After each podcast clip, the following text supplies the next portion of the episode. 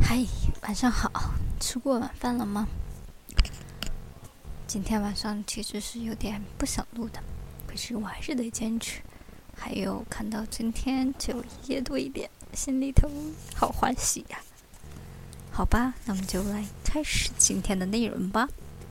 Twenty six, I had shipped ahead a box of books to myself right before I left New York to move to Italy.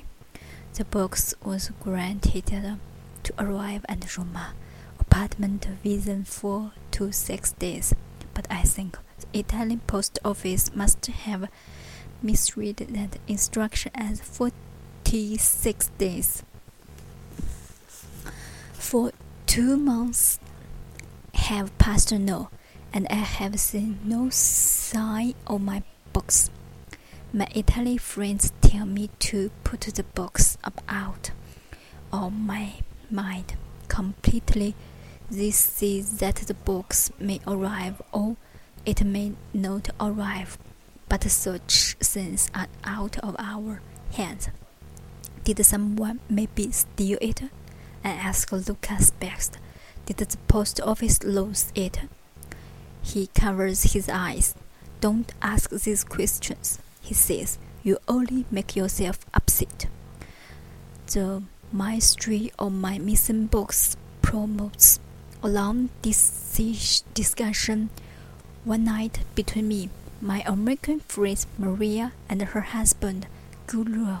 Mary thinks that in a civilized society, one should be able to rely on such things and the post office delivering one's meal in a prompt manner, but Gura begs to dinner.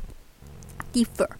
He submits that the post office belongs not to man, but to the fates, and that delivery of mail is not something anybody can grant.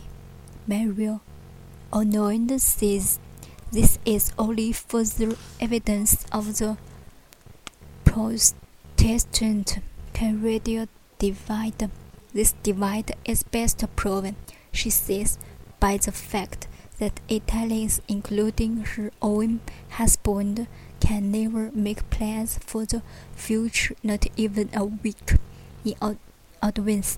If you ask a Protestant from the American Midwest to commit to a dinner date next week, that protest believing that she is the captain of her own destiny will see.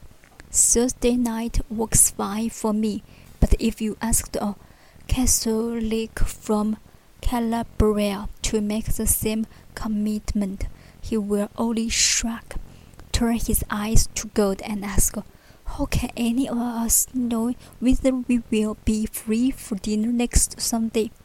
Thursday night.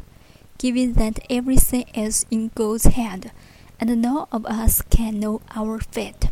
Still, I go to the post office a few times to try to uh, track down my box. To no avail.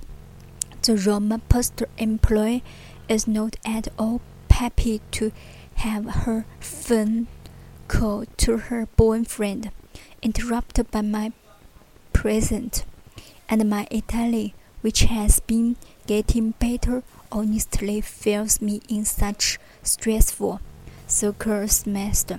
As I try to speak logically about my missing box of books, the woman looks at me like I'm blowing spilled bubbles.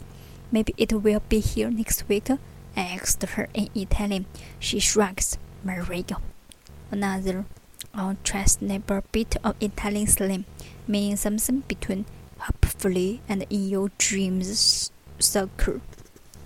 Oh, maybe it's for the best. I can't even remember now what books I'd packed in the box in the first place. Surely it was some stuff I thought I should study if I were to truly understand Italy.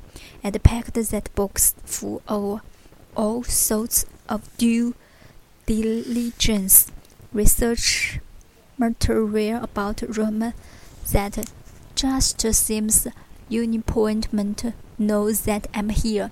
I think I even loaded the complete unabridged text of Gibbon's History of the decline and fall of the Roman Empire into that box.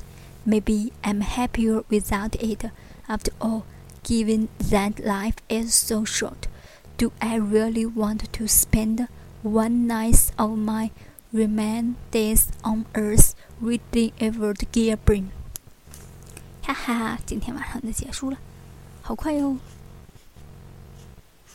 好 ha! 呀！好吧，今天就这样了，晚安。